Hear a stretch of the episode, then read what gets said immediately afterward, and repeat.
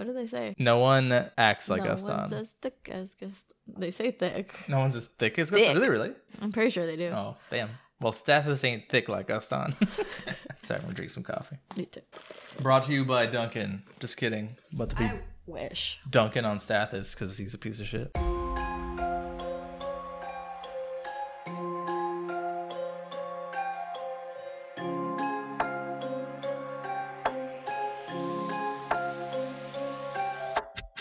Back to Shaken Not Scared. Here with you as always, Eric and BB. Today we're talking about the 1986 film The Fly, directed by David Cronenberg. But before we get into that, how are you, BB? I've been real successful at dry January because right after having COVID, I got an infection. so I am now on antibiotics, which is making dry January super easy. You're forced to not. Although there are people who do that shit. That is not wild. Good for you. that is really just going for it at that point. so I'm proud that you at least have the self control for it. Thank you. What about you? Actually excited because we got our stuff to fix the cars, and I never thought I'd be one of those people who was like, "Oh my god, I can't wait to get under the car and just get super messy." No, I did. I, I like that stuff. So What is it called? Grease monkey? grease monkey, Grease? grease monkey. Yeah, I guess so. That's what the brand of gloves I got is. So Oh, I guess it's a thing.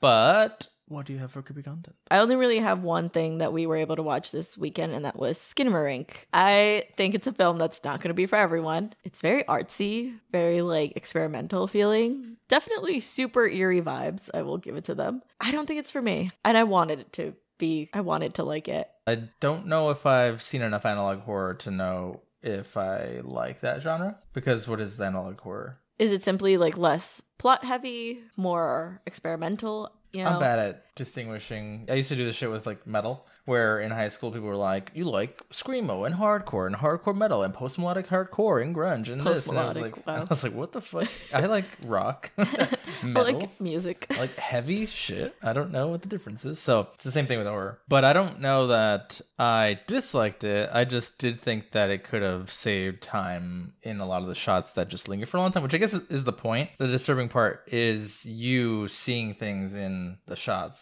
Someone said it perfectly on Twitter. It belongs in an art gallery. That's kind of how I felt. You kind of don't interpret it probably in the way that the artist meant it, but that's the whole point. So I think that all the mixed feelings that you see on the internet about the film means that the movie I think was successful in its intent. Probably won't watch it again, but Yeah, I don't think it's for everyone. It's a decent way to spend an evening if you want to dissect it. I think it got amplified for me because my creepy content is Phasmophobia, which is a video game where you have to hunt ghosts and you're walking around in the dark a lot. Yeah. And so when we left the house to like take Loki and Ripley out, I usually am just out there like, eh, whatever, go poop, go pee, whatever, and I'm just standing there. But we would hear noises and I'd be like, hmm, noticing the darkness more than usual.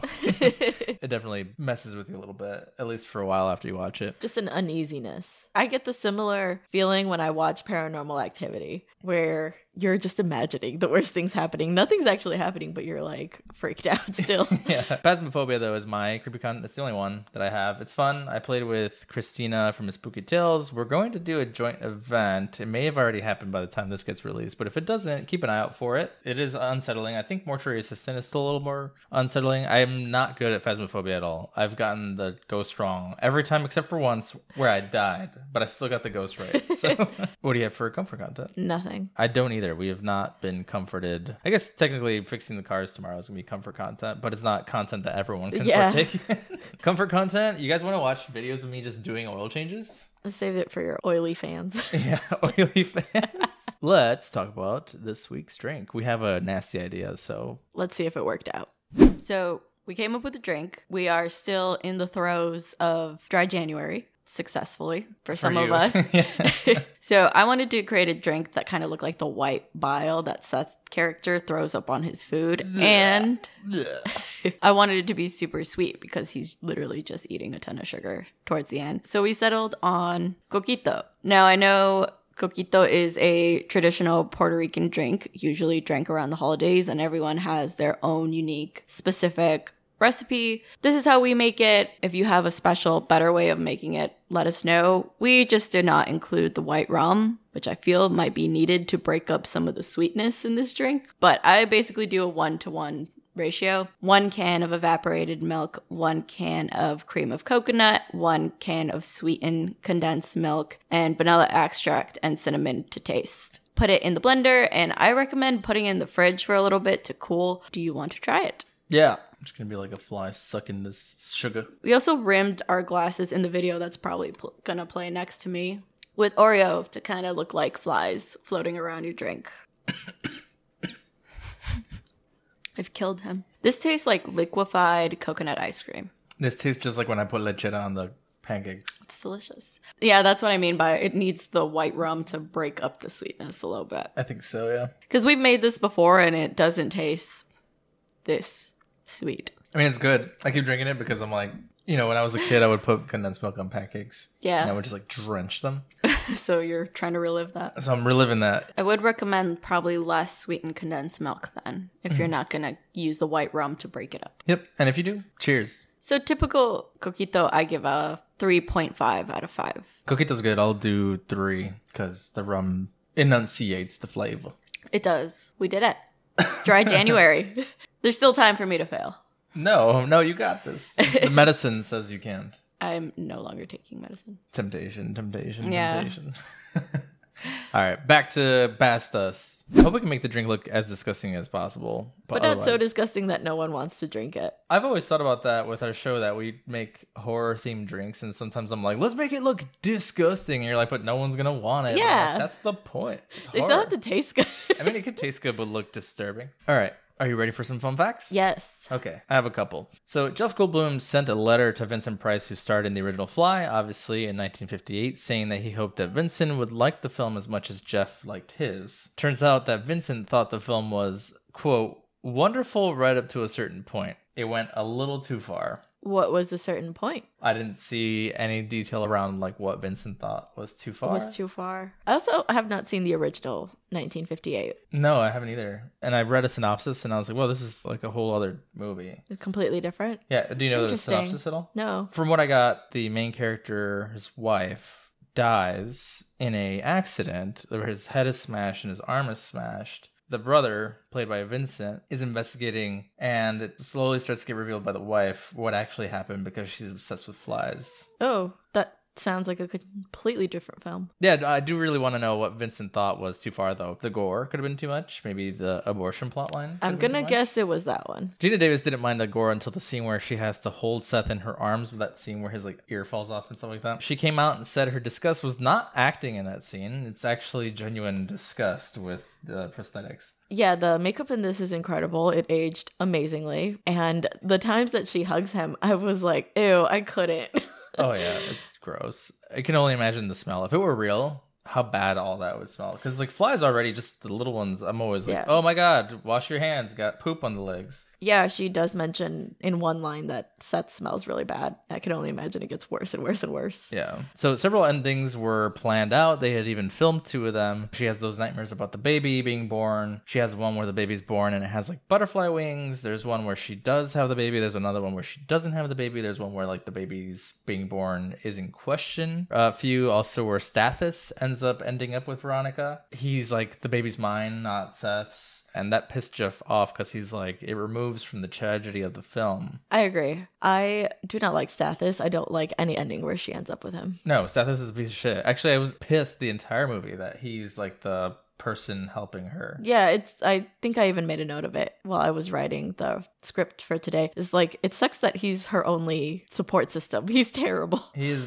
the worst. Even with helping her, he's still a piece of You're shit. still kind of like, eh, I don't really care that you got your arm and leg melted off. You know, he feels kind of like Gaston in Beauty and the Beast. I could see that. Where Gaston is supposed to be like technically the hero to the townspeople stopping the beast. Yeah, But you know he's a piece of shit. So you're like, no, fuck that guy. yeah, I could see that. but not as Good looking? good looking. yeah. All right, well, that's all I had. I think it's my turn to do a speed run. It is. Are you ready? No, because it's been so many weeks since I've seen this. I'll try my best. This movie's good, so I'll at least say the parts that I liked.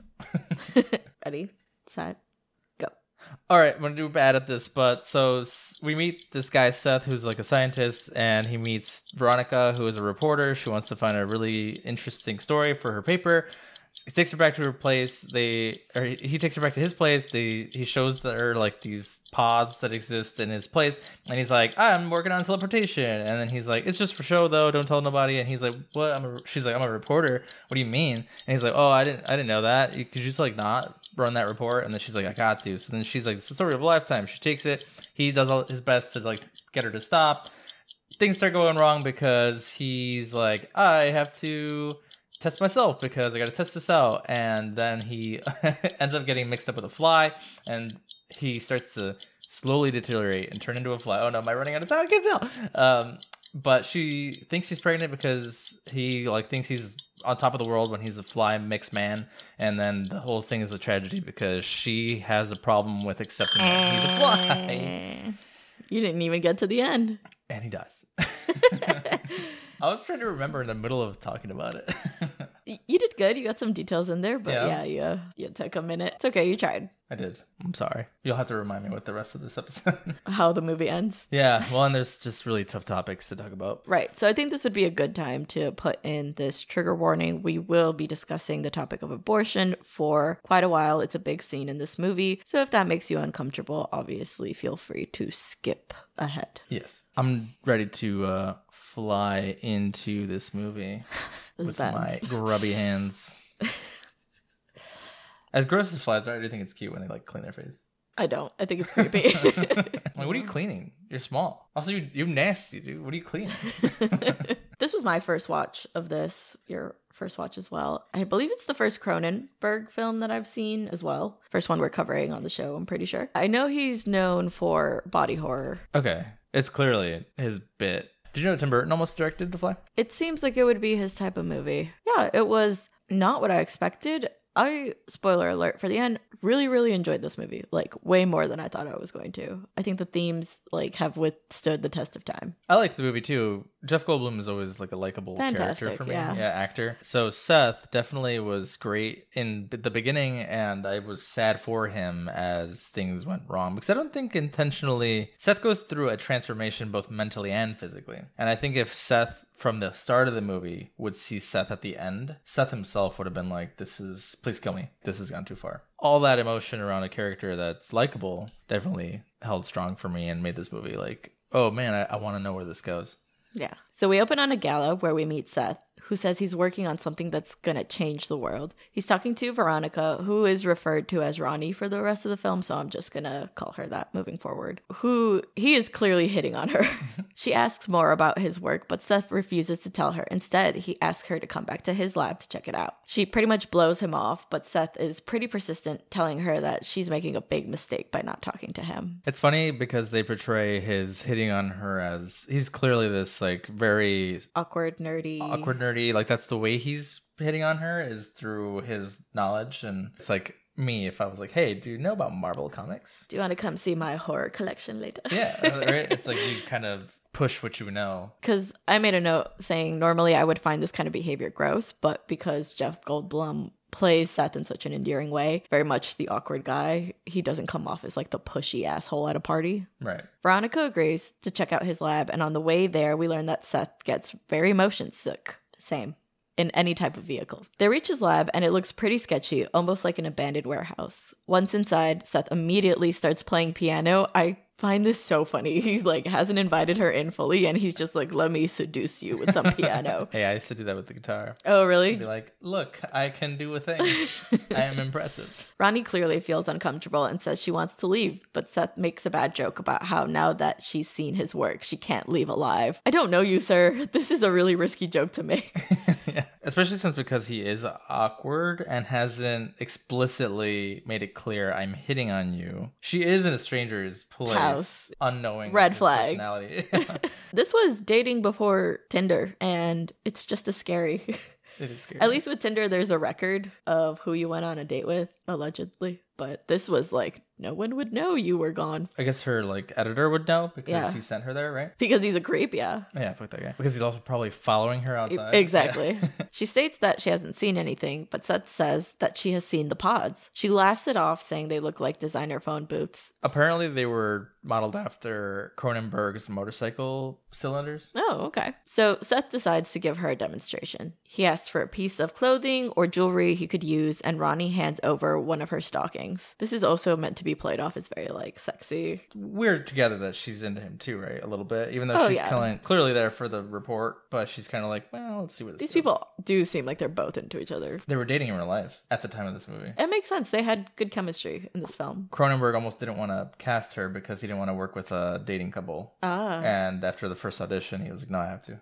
I love her. Love her in Beetlejuice. Love her in this. I have not seen A League of Her Own, but I am sure she is also great in that. League is great. Or- I'm surprised you've never seen that. You've never seen a lot of movies. I haven't seen a lot of movies. There's a hole in my movie education. I also haven't seen um Thelma and Louise, Yeah. which, which she's also in, which also seems fun There's just so much we need to that I'm missing out on. download into that brain of yours, that little peanut hat. head My little yours. peanut hat. I'm still trying to make it work for me, okay?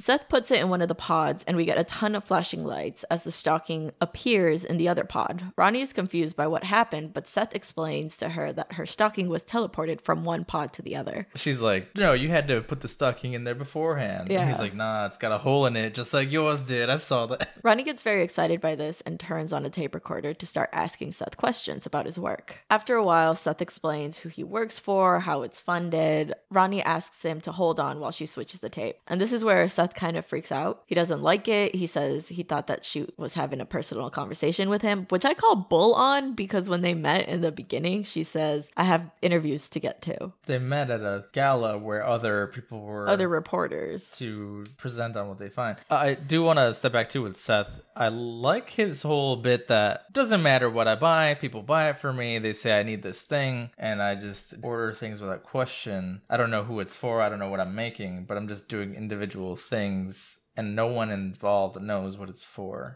Yeah, and we get that he's trying to keep what he's doing a secret, and that's why it's so hush hush. But also, I feel like this movie does a good job at not focusing too much on the scientific jargon because I think you could lose a lot of audience members with that and just kept it like that Seth was very casual about his work, which he's not. Clearly, he's upset that Veronica's a reporter. Wait, oh, no, no, no, no, no, no, no. Can't, wait, you can't do that. I showed you this whole ass life changing thing for funsies. Yeah, to get in your pants.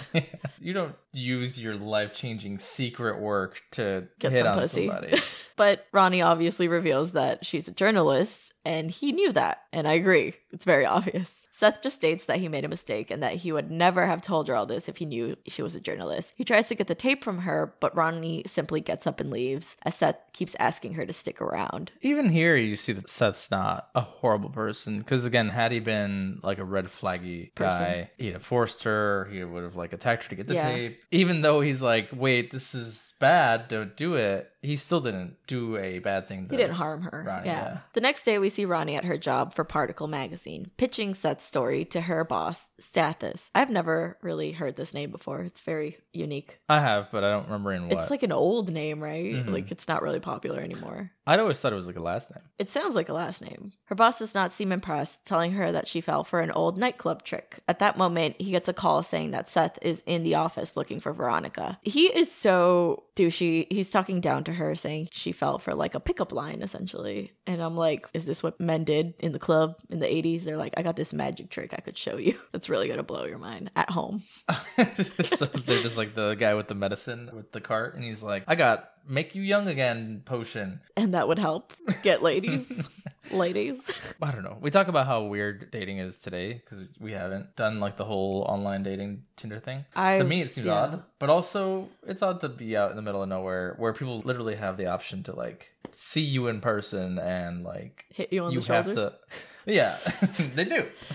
but like at least online, you have the option to be like, no, ignore. Yeah. You don't know what the other person's gonna do if you reject them. They could also pull out all the stops, the magic tricks, the, the aggression. You know, it's like you really You don't, know, what you're getting. Yeah. Stathis and Seth meet, and Stathis makes a joke about Seth helping him make someone disappear before walking out and leaving the two to talk. Seth asks Veronica what her boss thought of the tape, and Veronica confesses that he thinks Seth is a con man.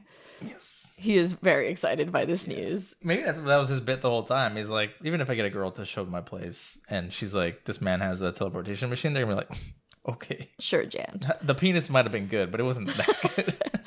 Which is kind of a line that Stathis says later on. Seth is very excited by the news and tells Veronica that he came to say one magic word to her cheeseburger. That's how he says it. yeah. We then cut to the two of them at a burger joint. I like how he just reconvenes and he's like, all right, perfect. Let's get back to business though. This teleportation out in the open, no one's gonna know we're talking about. They're gonna think we're crazy. Burger joint. Seth explains that while he wants to talk about his work, he is not ready, since he's only able to teleport inanimate objects. Ronnie's not convinced. She says that people need to know about his invention and she should be the one to tell it. So Seth comes up with a deal for them to follow him around day by day documenting his work. He wants her to turn her article into a book, a book that ends with him being able to teleport himself 15 feet through space. She seems to be considering it, but doesn't give an actual answer. It's a good idea. You get your story, you get your popularity. You have to hang around me all the time because clearly I'm into you. Yeah. I wonder if he'd tried this before or if Veronica it was just the first time it worked.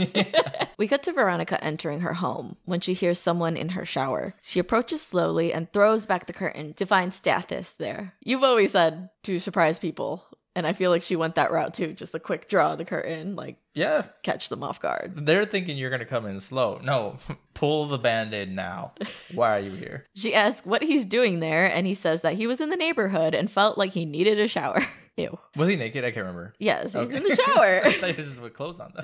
He's just a never staring in the nude. She asks him how he even got in, and he reminds her that he still has a key. Here's where it's obvious that there's a weird history between the two. Bitch, what the fuck? It's clear that they dated and that it's now over, but Stathis still has like this weird possessive thing over her. Either way, we find out that Stathis did some research on Seth and found out he's actually the real deal. Dude, mind your business. Well, he's also her editor. That's the like gross part about their relationship. Having a work relationship always makes things awkward for you individually, but also like work, where he has this position of power over her. Well, it's clear that he he's always done this because she later talks to Seth about how they met. She says that he was a professor and she was a student taking one of his classes. So like there's always been this bad dynamic of power that he holds over her. But Ronnie dismisses him, saying she's giving up on that story and asks for her key back, which he refused to give back. I would be so afraid I'd go change the locks as soon as he left. Yeah, I, if anything, I'm surprised Ronnie didn't do it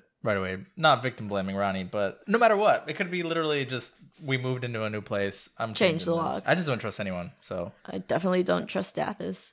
yeah, We cut to Seth and Ronnie back in the lab running the teleportation experiment on a baboon, and it does not go well. The poor animal is turned inside out and still alive somehow when it pops out of the second pod. a scene that gets used in so many things pop culturally. Oh, this whole movie is such a pop culture icon. I've seen this exact experiment in so many things where so many cartoons, so many. it happened in Ant Man, the first film, Okay. where they try to make the goat small, Mm, and then the goat's like just a glob of mush. Do you remember that? But it was a tiny glob of mush. yeah.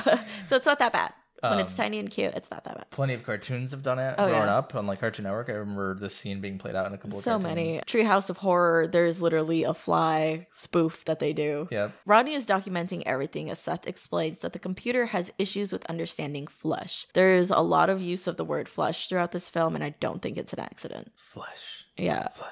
It is an odd word. It's a weird choice, right? Because I would personally, it doesn't understand just the human body. I guess that's how I would phrase it, not so hard. It doesn't understand the flesh. It doesn't understand skin.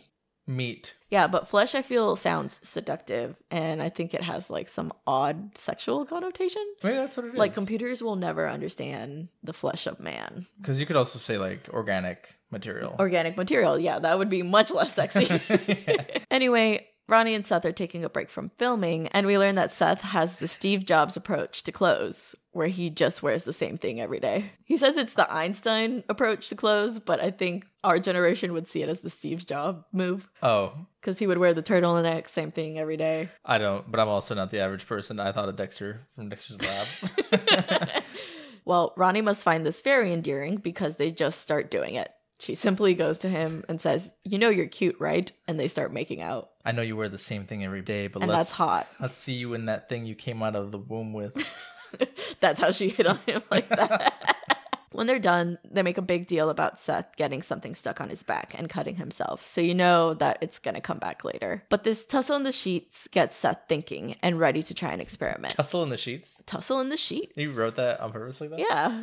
Is it not cool? it is cool.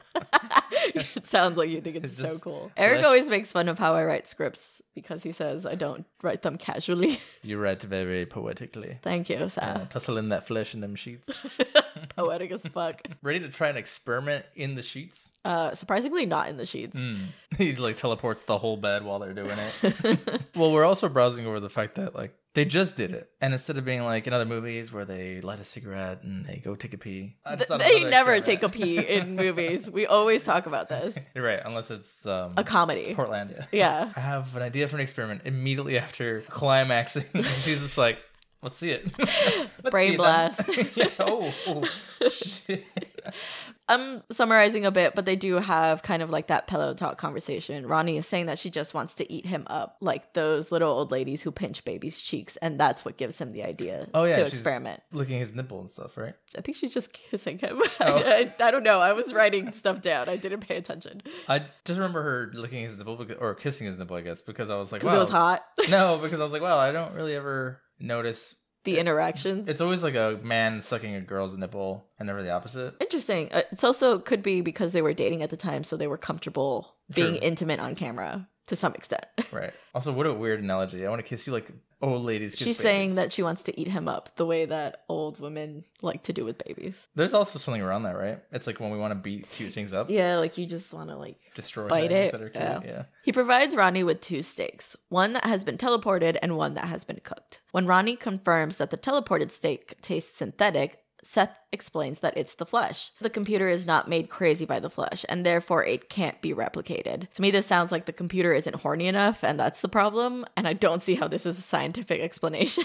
Ronnie leaves Seth's place in the morning, and it's revealed that Stathis has followed her there. She's in a department store buying a jacket for Seth when Stathis confronts her, which is incredibly odd because it's clear they're not a thing anymore. It's clear that whatever they had has ended. Stop following me around. That is so unhinged. He acts insane, calling her a goddess that tortures him and bowing to her in the middle of a store, taking the jacket that she's buying and saying it'll look great on him, involving the employees in their argument. And she just tells him to fuck off. But there's also a scene where she's like, he's on to something big. We're on to something big. And he's like, his giant cock in the middle of a store. I'm like, sir, you need to tone it down. First of all, yes, but also, But also mind your business.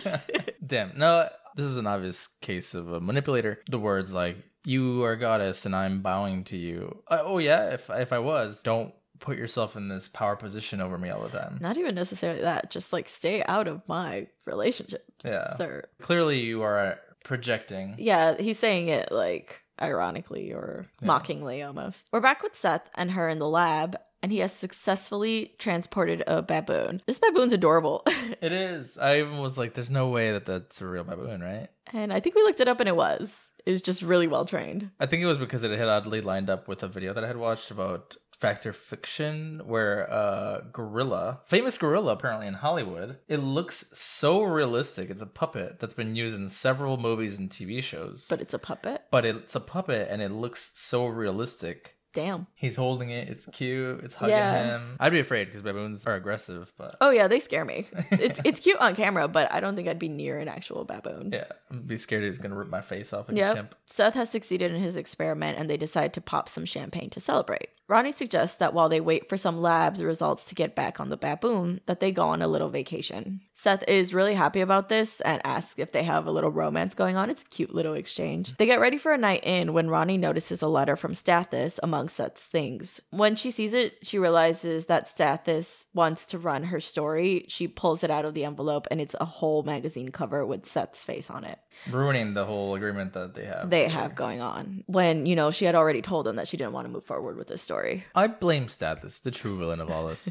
it's a gross weird power move to keep her under his control and ronnie tells seth that she has to take care of something saying she needs to get rid of some aspects of her previous life and that she'll be back in a few hours she describes stathis as like gum on her shoe the remnants of that she just needs to get rid of to move forward i feel like her saying that it's very evident that stathis is not a, like emotionally emotional romantic partner interest to her. So he's like, I don't have to worry about him. But that's not what happens. Yeah. Ronnie confronts Death in his office, and she basically tells him to back off her story, and he asks to simply be kept in the loop of what she's working on. So she agrees to just get him to leave her alone. But Stathis has to end it with being creepy, saying that he wants to keep her in his life. Bitch, I work for you. Isn't that enough? Exactly. and that they can have like emotionless, stress relieving sex if it suits her. This is what pisses me off more about Stathis' character that he ends up being like the helper slash kind of Yeah, good guy. her but support no, system. Stop. Yeah. It's like she deserves better. this movie was like hundred percent, and I'd say it's less than because of just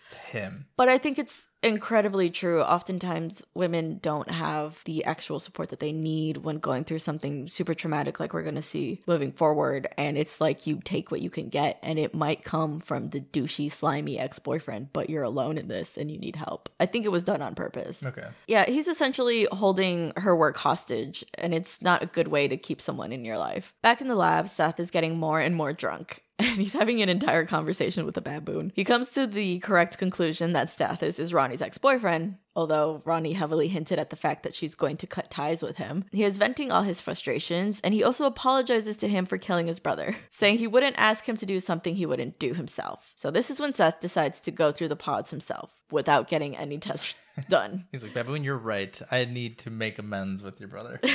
Not what this was about, but he doesn't notice, however, that a fly enters the pod with him. How would you ever know? Exactly. That's what makes it so hard. Also, to what extent would this experiment go wrong, right? Like in this case, we obviously see a fly entered, but what if There was too much dust. dust, yeah, or microorganisms? You know how we have like dust mites on our eyebrows, like or not dust mites, but these little mites or whatever. Like, Yeah. To what extent does the computer fuck up the experiment? A fly, apparently. Yeah. He was successfully transported, or so he thinks, and it says it's too bad that Ronnie missed it. So I know we get so much naked Jeff Goldblum in this movie. He's like naked in every other scene. he is. They wanted to show off his. They're like, look how hot Jeff Goldblum is. You want to see him naked all the time. He's really fit. He's so thin, but has six pack. Yeah. abs. Ronnie returns to the lab and Seth informs her that he went through. She is worried for him because he did it without running any tests on the baboon and he just went for it. But Seth does not care. He simply wants to know the nature of her relationship to Stathis. Yeah, I almost endangered my fucking life, but is that your boyfriend? Priorities. I priorities. She assures him that Stathis is not romantically involved with her anymore, and the two start to do the deed. We get a few glimpses that something might be wrong with Seth. Weird hair is starting to grow out of the cut on his back, and suddenly he has great reflexes. It's the middle of the night, and he's able to catch a fly from his sleep. This is almost synonymous with like the Spider-Man uh, Powers. Sam Raimi. Yeah. Where he has like the tiny spider legs on his fingers. Yeah. This is just this fascination with humans, right? That if we could combine ourselves with beasts, What, could could we wrong? do? What Yeah. could we do? What could we become? This is essentially a superhero at this point, right? At this point, at the beginning, for sure. it's the fear of I've mixed with this type of DNA. How could it go wrong? Because in Spider-Man comics, there's the Man Spider, where Spider-Man starts to turn into a spider. And Okay. he starts to grow arms. He like gets a spider head and everything. And It all kind of stems from like, well, I imagine Mary Shelley, right? Playing God, taking man further than his limitations thing. It could also be seen as uh have you ever read Metamorphosis by Kafka? no, but I've heard of it. Yeah, that guy wakes up and he's a cockroach one day. You know, it's not a theme that hasn't been explored before, but Right. you're right. It's just like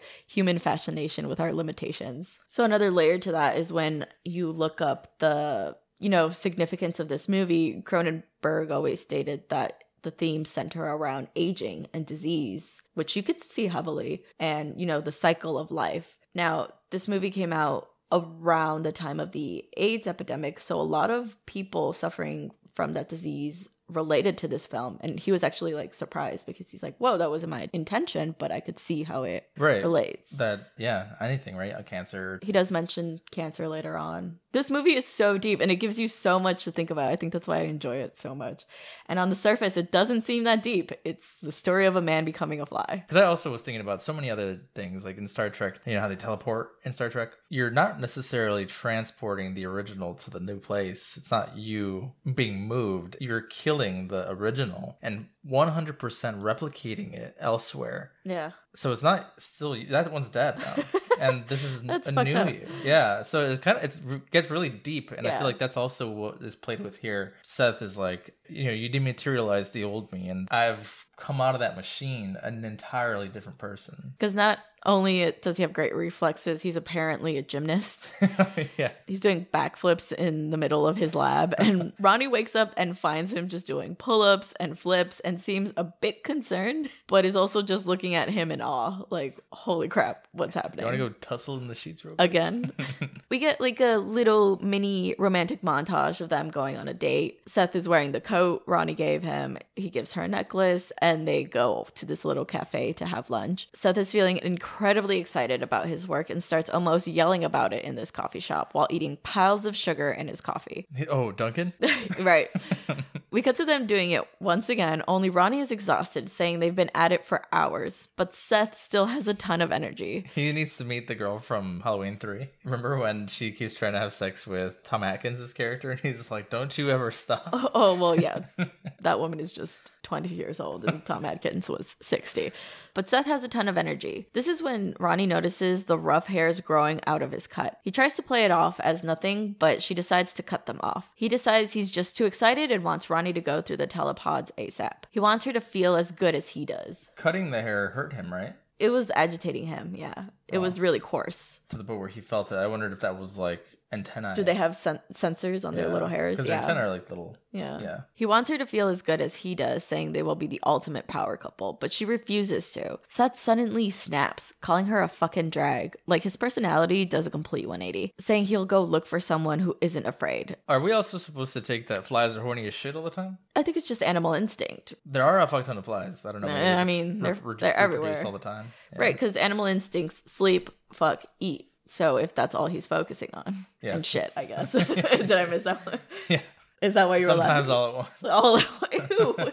he does do this 180 though and i at this point was like man they do so well to make you love this couple and the chemistry that they have that seeing seth go the wrong path makes you feel disappointed in seth Right, and this can almost be seen as a commentary on dating. And when you're in the honeymoon phase and suddenly your partner starts to show more and more of their true selves, it's almost like, I don't know this person. Like, what is my partner becoming? Ronnie is starting to suspect something because she tells him that something went wrong and that he's not the same. But Seth won't hear it. He leaves the lab, and we get this great speech about the flesh and penetration, like him screaming it. So, again, it makes me think that the whole the flesh thing is on purpose. I think he leaves, he's like, it's not just sexual either. penetration and then just leaves. I'm not too far off. Like, watch that scene again. yeah, he just hits the town looking for another mate. He walks into a bar and hits on the first woman he sees. She's watching two men arm wrestle and says that she's betting on Marky tonight because she likes him. Seth makes a bet with the gentleman, saying a hundred bucks and he can take both of them. If he wins, he wants to take Tawny home as well. That's gross. Tawny even says, I don't get a say in this. And they're just like, nah. yeah they objectify her as an award for the game No bodily autonomy at all. Also, I did not mention this, but it's clear that Seth's appearance is getting slightly worse. It started off with some like light acne, but now wrinkles and crevices has started to appear on his skin. Seth starts arm wrestling one of the men. He uses so much force that he breaks the man's arm. We just get a bone come out of his wrist. Tawny is surprisingly not fazed by this, and she just asks if he's a bodybuilder or something. yeah benching fucking bone breaking weight yeah, i don't know if we even see this in like arm wrestling competitions I would hope we never see it. Either way, she says she wants to hit up a couple more bars before they make it back to his place. When they eventually do, Tawny seems a little too drunk, red flag, so Seth carries her up the stairs to his lab. He goes through the telepods because that's his pickup move, I guess. Gotta show you what I'm working on first before, you know, we get to it. Do you think it's like a part of his original self still trying to come out, even though this animalistic instinct is coming out of him? I think what it is is that the initial trip through the pods made him feel fantastic, and he is trying to chase that high again. So, again, this film can be interpreted in a million ways. Are the pods a metaphor for drug use? Is that what changed her partner? Is that what he chose over her? Is and it- what he keeps chasing the high on? Yeah, is it to show us that someone who was maybe on the right path, the right path, he didn't have bad interactions with people, he was respectful, and now that he's found this thing he's addicted to, it's kind of leading him down this path that's obviously got no return, is just making things worse for him. Yeah. yes. and then him and Tawny get into it. No, get it on, I think is what I meant. to get it one. Get one. get it on. Get it on. And then him and Tawny get it on. Once they're done, Seth tells Tawny that he wants her to go through the pods. When she refuses, he grabs her and tries to force her, but they are stopped by Ronnie. Tawny clearly feels awkward after she realizes that Ronnie is someone that he's involved with and leaves the lab. At least Tawny didn't get killed, Yeah, no. right? Can you had imagine worse saved her. one night stand ever? Ronnie also has a key to Seth's apartment. Is it an apartment? It's like a lab apartment. Little apartment. apartment, if you will. Ronnie tells Seth that he's different, that he's changing. She tells him that she had those hairs she cut off of him examined, and the lab couldn't identify them, but if they had to guess, they'd say that it was insect hairs. Some giant ass insect hairs. Yeah. But Seth won't listen, saying that she's just jealous. He punches a hole in the wall and says that a sick man can't do that. He kicks her out and tells her not to return, saying he doesn't need her anymore. Seth goes to look at himself in the mirror, trying to cut off the insect hairs growing on his face now. He eventually gets frustrated and, and starts biting his nails when one of the nails comes off completely in his mouth, letting out a ton of pus. Yeah, he squeezes it like a pimple. This is when Seth starts to question if something really is wrong with him. You know, when body parts start falling off of you, you gotta wonder. Knowing that this film is a metaphor for like aging and disease. As someone who like has a chronic illness, there are moments that are scary when your body doesn't work how it used to and you like slowly realize that things are wrong. So this this scene kind of hits home to me who's chronically ill. It's just such a like universal message. He goes back to his computer to go over the records of the first time he went through the telepods and he discovers that a fly entered the pod with him. He asks the computer if he absorbed the fly, but no, the computer tells him that he and the fly were fused at a molecular oh, at a molecular genetic level.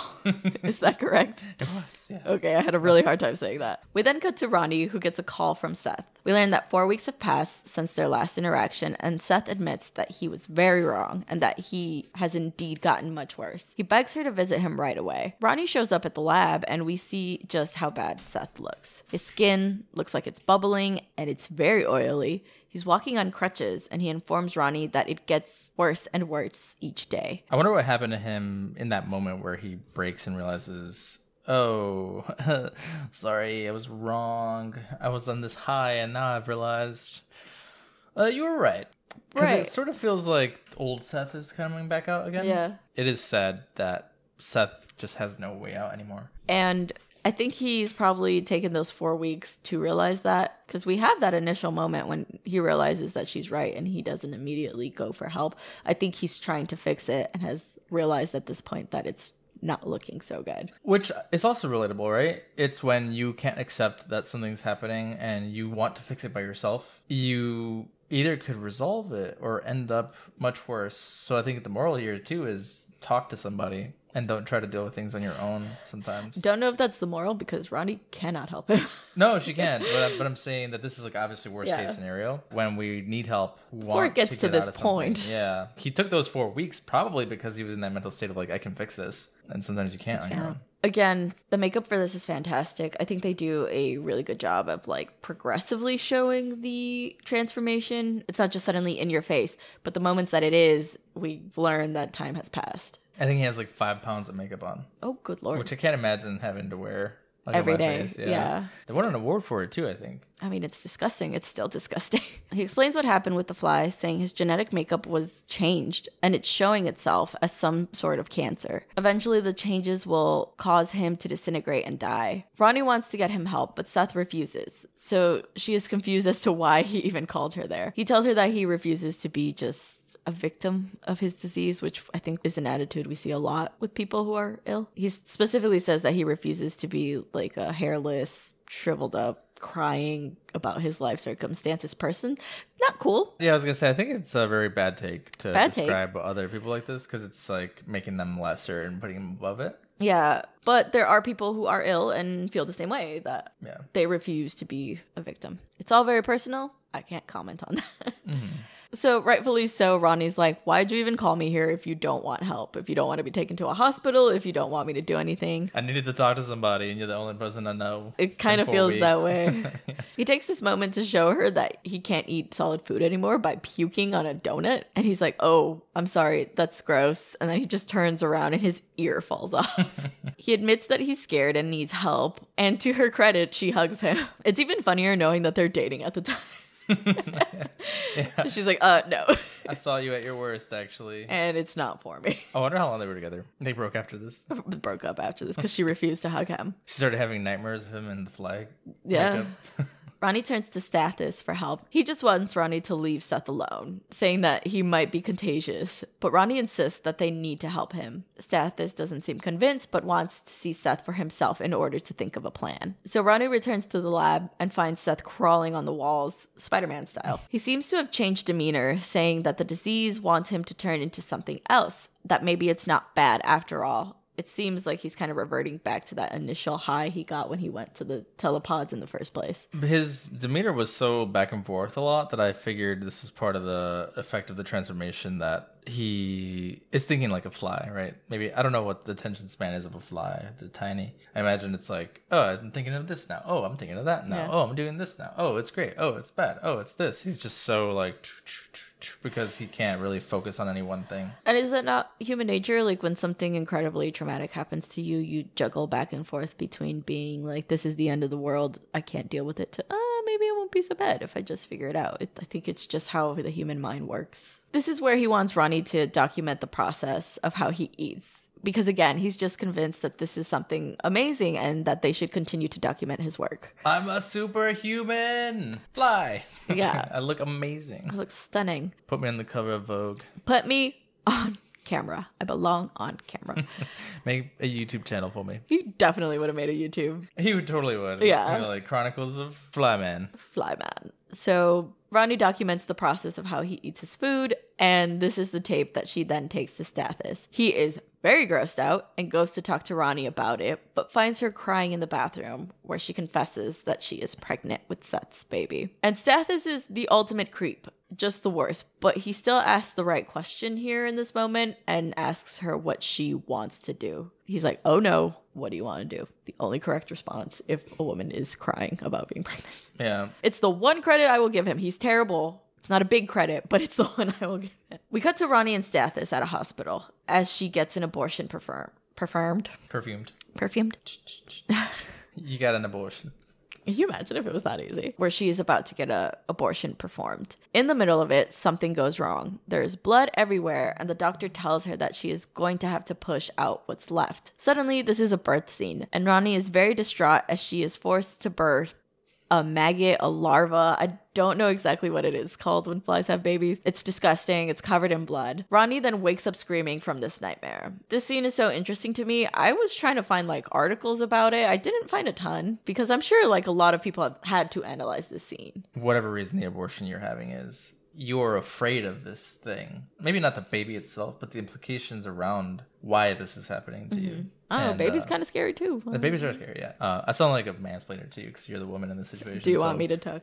Yeah, I just want to say that, like, I understand, and I'm a friend, I'm an ally. So I just want to state. sometimes it's hard for everyone to understand, but I think people should accept that people have their reasons. So again, this is why I was trying to find articles about this because I would imagine a lot of people have talked about this subject. I couldn't find any. If you know any good ones, send them my way. But it's meant to illustrate how torn up Ronnie is with the decision of terminating a pregnancy. And now this scene has another layer to it, right? Because it's now existed in a post Roe v. Wade world where abortion was legal, and now in the world where it was overturned. So it can be interpreted in different ways. And you know, now that I think about it, I've never seen another film genre really cover the topic of abortion as much as horror does. I could be wrong. I'm sure there's like indie movies out there that cover the topic, but really only in horror have I heard this discussed in other movies. You know, like It's Black really- Christmas and Tough topic. It's a Where else reality. Would people, yeah, again, other than like drama, you're not gonna have like a happy-go-lucky fucking dramedy romantic comedy about this. I It- think I've only ever seen it in like one other comedy, and it wasn't an abortion; it was a miscarriage that was talked about. Too. Knocked like what up. to expect when you're expecting. Mm. They portrayed in that one, but again, Cronenberg is known for body horror, so I find it interesting that male directors portray pregnancy as like the ultimate body horror sometimes, which is wild because they'll never experience it and go through it, but they're like, oh my god, it's scary. Men, the movie Men, wasn't that directed by a Man? Yes, that was Another weird. version of like pregnancy being body horror presented by a man. It is. I really don't like that film. No, it's not good. This scene also really plays on like the fetus as monstrous or alien or other. And now watching it in 2023, since Roe v. Wade was overturned, it could be like viewed through the lens of like forced birth. And there's just so many ways to interpret this scene. I just find it interesting. So I would really like to hear other people's opinion on it. And that was a lengthy discussion. you stop click clacking in the background, my friend? Could you cut my nails, bitch? How about we start with that? You want to get into it? with my Louis Vuittons. We'll get into it. Eyeball your hair and ass boy. He's like, Can y'all shut the fuck up? shut the fuck up, y'all don't even know what you're talking about. Yeah. So we cut back to Seth in the lab, and OMG, oh my god, this film does amazing at making him look more and more gross. He no longer has fingers; they've like morphed together to have like Claws. yeah claws Big almost, claws. and his skin has morphed to look more lumpy, making his head a completely weird shape, he looks kind of like Igor. Like that old Hollywood gross makeup. Yeah. He is working on the telepods when his teeth start to fall out, and we find out that he has been keeping the pieces that fall off of him in the medicine cabinet. I always have nightmares that my teeth are falling out, and that is like an anxiety nightmare, apparently. Oh. So this is like full blown my worst nightmare. Well, at least in your nightmare, you're not putting them in the medicine cabinet. I think I'm like always just like holding them, or I put them in a in a cup because I'm like there has to be a way to fix this. That's got to do with body horror, fear of body horror too. Oh yeah, I like that he says it's a reminder of something that was, like a museum of Seth. which is devastating. He's like, I'm no longer that person, and I'm not going to pretend to be. It's pretty gross when you get a pan over shot of all that's in the medicine cabinet. Was one of them his penis? It kind of looks like his penis. Okay. because then he later turns around and we see that he's smooth down to there. Yeah, because flies don't have penises, They do. right? I don't know. I, guess not, according to this movie. Ronnie walks in on him, and it's clear that she came to tell him that she is pregnant, but she can't find the words. Seth tells her that she must leave as he can no longer control himself around her as his insect instincts are brutal and taking over. He's afraid that he'll hurt her if she stays. Ronnie leaves understandably upset. Stathis is waiting for her downstairs in the car and she insists that she needs an abortion now. He tries to calm her down, but she is adamant, repeating that she doesn't want it in her body. The way she says it is so heartbreaking that she doesn't want it in her body. And I can only imagine how terrifying this is for women who this is a reality. Again, dark movie. What they don't know, however, is that Seth is overhearing their whole conversation and watches them drive off. Ronnie and Stathis are at a doctor's office, and the doctor seems not impressed with the whole situation. Also, what kind of connections does he have that he's got like an abortion doctor in the middle of the night that he can call? He's a shady ass motherfucker. We already saw that. So he probably has like powers of position over a lot of people. It seems like this doctor's his friend because he asks him like is this yours like has he done this for stathis before where he's like i need an more emergency abortion in the middle of the night Is this one yours? is this Oh, Yeah. is this one yours now? This is the tenth time Stathis is. Come on, they gotta be yours, at this point. Yeah. Uh, Stathis is sketchy as fuck. But Stathis explains that the baby is not his. They just have reason to believe that the fetus would not be well. The doctor says that he detects some uncertainty here, but no, someone is banging on your door in the middle of the night trying to get an abortion. I don't believe that there's any uncertainty here. they seem pretty sure. Ronnie then says a line that I think is very important that if the doctor won't help her, she will do it herself. Again, I don't know if this is Cronenberg's intention, but I think it's a poignant line from Veronica. She basically sums up the truth of the entire abortion debate that whatever side you're on, legal, illegal, ban it or not, it's never going to stop them from happening. It's only going to stop safe abortions. And again, I don't know if this like was Cronenberg's intention. Who knows? Because it's hard to say with any Male director. portrayal. Yeah, and male, like I said, but any portrayal that we've seen, right? We kind of visited this a little bit in Black Christmas, Mm-hmm. where the take from the movie is sort of unclear whether they're saying they're pro or against. Right, it could be the actor's like way of delivering things that make it clear and the director might not have credit for that. The doctor agrees to Veronica's terms, and as she prepares for surgery, Seth bursts through the hospital room and kidnaps her. And I don't mean like he just barges in through the door, he like breaks a fucking window and kidnaps her. It's one of those like solid black glass windows too. Yeah.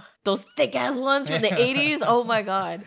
He takes her back to the lab and asks why she wants to kill Brundle. This wording I think is not an accident. Seth believes that the baby may be all that's left of him, the real him, and says, Please don't kill me, and begs her to keep the baby. She just says that she can't over and over again, and Seth says, That's too bad. Okay, so I think this comment or this conversation is a little bit interesting as well. If we are to believe that this film is a commentary on aging and disease and death, oftentimes you know, having children is the next natural progression in your life, right? When you get to a according to society. Right, when you get to a certain point. So I think this comment's a little bit interesting. He refers to the baby at, by his name, and I think it comments a little bit on the narcissism of having children because children are viewed as extensions of their parents. They carry on their legacy and the memories of like who their parents were, but ultimately those are selfish reasons for having a children, for having a children. Have one children, please. they're selfish reasons for having children at the end of the day because they're going to grow up to be their own person and have their own thoughts and opinions on you and it might not be amazing The other thing that makes me think about is, and this again was also addressed in Black Christmas, is that suddenly the male partner in the abortion situation that we're looking at cares about the baby. It shows us that battle with how a woman is supposed to be in charge of carrying this baby for nine months is going to be the most important thing to this baby's life. Yeah, the most man affected. Thinks because it's my this is a weird way to put it, but it's my seed. I have a say in everything that goes on with this baby, and you can't decide what to do with it, even though you're carrying it. which is wild right It's like putting in five percent of the work and thinking it's a that you- terrible group project yeah, like you put and then you put your name on it at the end yeah, and then take her credit out of it. yeah Yeah. i did all the work and you just put your fucking name on it Right. But uh, i thought it was an interesting phrasing. Again i might be reading too much into this movie but i don't care that's why movies exist meanwhile stathis has followed the two to seth's lab and has brought a shotgun Get my gun. and solve all my problems Yep. Stathis is snooping around the lab when Seth tackles him from above, causing Stathis to freak out, and he points the shotgun at him. But Seth pushes it aside and pulls Stathis up by the arm because he's an incredibly strong superhuman at this point, barfing his corrosive acid on him, causing Stathis to have his arm disintegrate right in front of his eyes. It's so nasty. And he doesn't even have time to process it because Seth then does the same to his leg. Well, does it work like cauterization? I think it If does. The acid just cuts through, but also it You're not bleeding to cuts death. it off. yeah. Yeah. Because I was surprised. I was like, he should be dead, right? Like, in, at least in shock. if he bled to death, but yeah, if it's like burning it off essentially, bones and all too. The shock could kill him. Yeah. Oh, it should have. whole ass leg is gone. Well, Yeah. like it's from the knee down. I, I his think it was his foot. It wasn't like his whole leg, but still,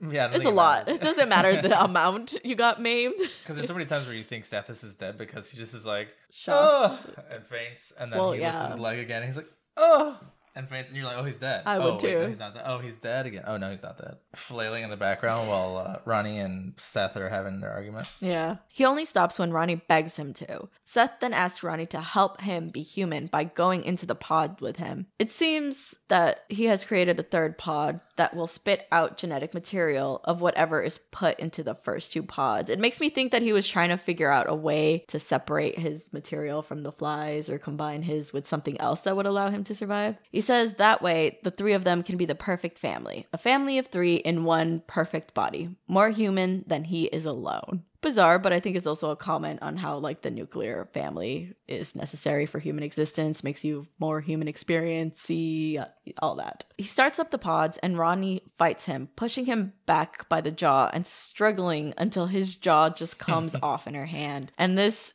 triggers his final transformation. A huge fly appears underneath Seth's melting skin. It is so well done. It is. It gives the same energy as like American Werewolf in London. Yes, it does. That Just transformation. That creature feature, good old transformation. in all its practical effect glory too. Yeah. He flings Ronnie into the pod and starts the process, but Ronnie's screams seem to wake Stathis up, Who we thought was dead. Yeah. yeah. who shoots at the pod that she is in, causing it to malfunction. This angers the giant fly and he tries to escape his pod to attack, but the timer is counting down from 10. He does not make it out in time and the machine zaps him to the third telepod. Stathis frees Ronnie and the two watch the fly crawl out of the pod. It seems like he has been turned inside out. I thought it was that he fused with the pod itself Did he? because the pod was empty. But I can't remember the reason. It looks like he's combined with the metal from the pod in the third one. So Oh. he's like mixed with parts. And that's why he's like, fucking kill me. Yeah. Ronnie grabs the shotgun but can't seem to shoot him as he crawls towards her. But the fly grabs the shotgun and aims it at his face, making it clear that he wants her to put him out of his misery. She backs away saying she can't, but eventually takes pity on him and shoots him point blank. But we get to see everything, and the camera does not shy away from the explosion of the fly's head. And that's how it ends, with Ronnie crying being the last thing the audience hears as the screen turns black. Yeah, it is uh rough. You grow to like Seth. You feel for Ronnie in her situation, And you still hate Stathis. and Stathis is there being a piece of shit. Yeah. On that depressing note, I really enjoyed this film. Even watching it twice to do the write up, I was like still getting all the same emotions I did the first time watching it and the same like synopsis firing of like that could mean this, that could mean this. Like there's just so many things the film can mean and like how it can relate to people. There's the whole your partner suddenly becoming someone you don't recognize thing going on that I talked about a little bit earlier. And again, I mentioned this, it's meant to be a metaphor for aging, disease, and death, which you can kind of see that cycle in Seth as he's transforming into the fly, and how it's like the small things that let you know that you're aging or that you're ill. It's mm-hmm. like suddenly your knees pop every time you go down the fucking stairs, and you're like, whoa, that didn't used to happen. So the makeup is fantastic. It's so gross. I think the themes in this film hold up. And it's like 40 years later. And it's super entertaining, especially considering that it has three cast members. I think really. it has to do with their delivery of everything, right? Yeah. Because like Jeff Goldblum, Seth's character is great. Like, Fantastic, he's yeah. so- so perfect. Apparently, he almost wasn't casted, and apparently they thought it would be hard to put makeup on his face. Why would it be hard to put makeup on his face? Yeah, uh, what they yeah just were like, no, he's not really what we're looking for. They almost uh Hot. yes. Who did they reach out to? I saw that they reached out to somebody that like denied them. It was someone else famous, right? I think I saw. And he said no. See, 20th Century Fox didn't want Goldblum in the film because his supervisor thought he wasn't a bankable star, and then somebody else said uh, the visual effects guy he thought that they couldn't do makeup on his face because it was hard. Because he's just so gorgeous. You don't want to cover that up. The person who turned it down was Michael Keaton. Ah, Yeah. I see that. I like some of the roles Michael Keaton has done. Love him as Beetlejuice. This character is so emotionally raw, and I've never seen Michael Keaton play a character like that. Not to say that he hasn't, I just haven't seen it. I've seen him in like the Batman movies. I've seen him as Beetlejuice, you know? Yeah, I don't think I would have liked this as much if it didn't have Jeff in it. Because as much as people like, and, and I'm one of them, I like the Tim Burton Batmans. I don't like him as Batman. Oh no, He's like the worst part of it. probably like the least memorable one for me. Yeah. too. Personal opinion. all the villains are casted way better than than he is.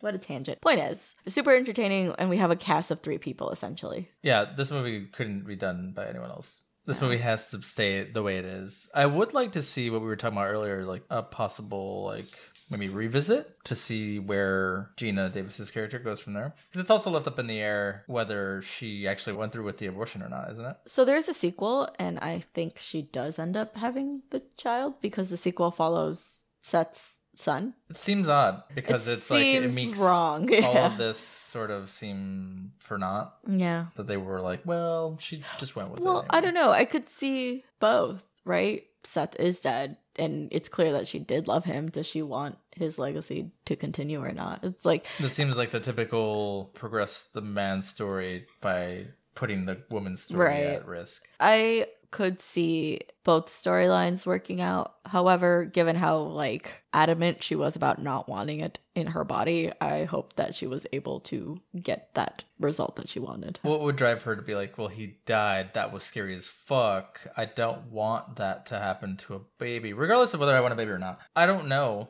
what will happen. Yeah, you I- don't know genetically what will happen and then it's it's very sad. It's like do you want your child to grow up one day knowing that his dad was a giant fly?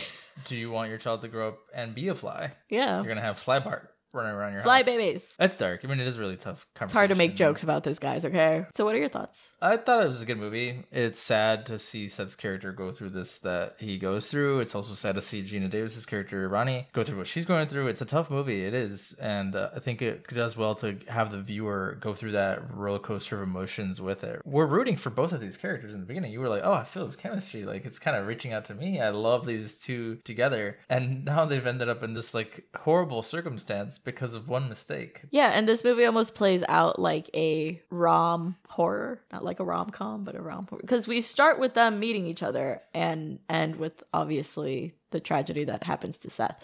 Their relationship is the focus of the entire movie.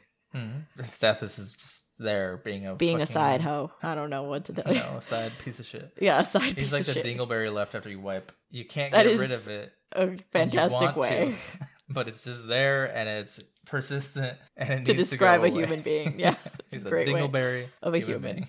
So, what would you rate it? I rate this movie a nine. Same. I give this movie a nine out of ten. Yeah, this movie is good. If you've never seen it, I had never seen it before. You either. Yeah. It's like wow, new classic. Something that is too depressing. If I feel like too to Rewatch. rewatch too often. Yeah. But if someone was like, "Let's watch The Fly," I'd be like, "You need to watch it. Let's go." you Yeah. know? Definitely interesting. But I don't think I personally would be like, "I want to go get sad." it's like the Logan movie. I want a good cry. Let me pop in the fly. Yo, look at that! It's a movie that I'm like, "Wow, ten out of 10. But I I'm not gonna never go watch it again. down. Yeah. Yeah. There's a lot of films like that. So, do you want to tell us what scared Loki this week? Yeah, Loki obviously has been hanging out here for a little bit because he's like, y'all need to stop talking about these things. They ruin my summer. Loki has, and we tried different things. Let us know if you know how to resolve this. But Loki gets attacked by flies so much, especially out summer, in the yard. yeah. And I think I'm gonna put like stuff out in the yard maybe to help him because he gets attacked in specifically the crotch area a lot by flies. Like it's to the point where I am in pain watching what's going down. I think Loki's- TMI. Yeah, TMI. He didn't watch this with us, but I think it was because he's like, I need to get away from Flies. flies. Yeah. You want to tell us about it, Loki? Mm. It's just him sitting out in the cold because he knows flies are not there. His favorite time of year, Yeah, he doesn't seem to mind the cold that much. except for when there's snow out there. Yeah, just when there's snow on the ground. But he likes just sitting out there in the cold. Imagine if in the summer they're always attacking him. The winter is like, wow, Finally. the world I get isn't as that. dangerous as I thought. I totally get that, though. Does that pretty much wrap it up for us here today? It does. Let us know if you like this movie. New classic, I think, to me. Let's get out of here. I'm hungry. As always, we hope you guys had a good time here with us. You can follow us pretty much anywhere at Shaken Not Scared Pod, except Twitter, Twitter Shaken Scared Pod. You can send us an email at shaken not scared pod at gmail.com. Support the show on Patreon. We have a bunch of episodes over there already. A bunch of good stuff, good times. Listen wherever you get your podcasts. Give us a follow. Check out our drink videos. If you're watching this on YouTube, make sure to like and subscribe. Comment in the comments whether you like this movie or hate it. And okay, thanks. Bye. Bye.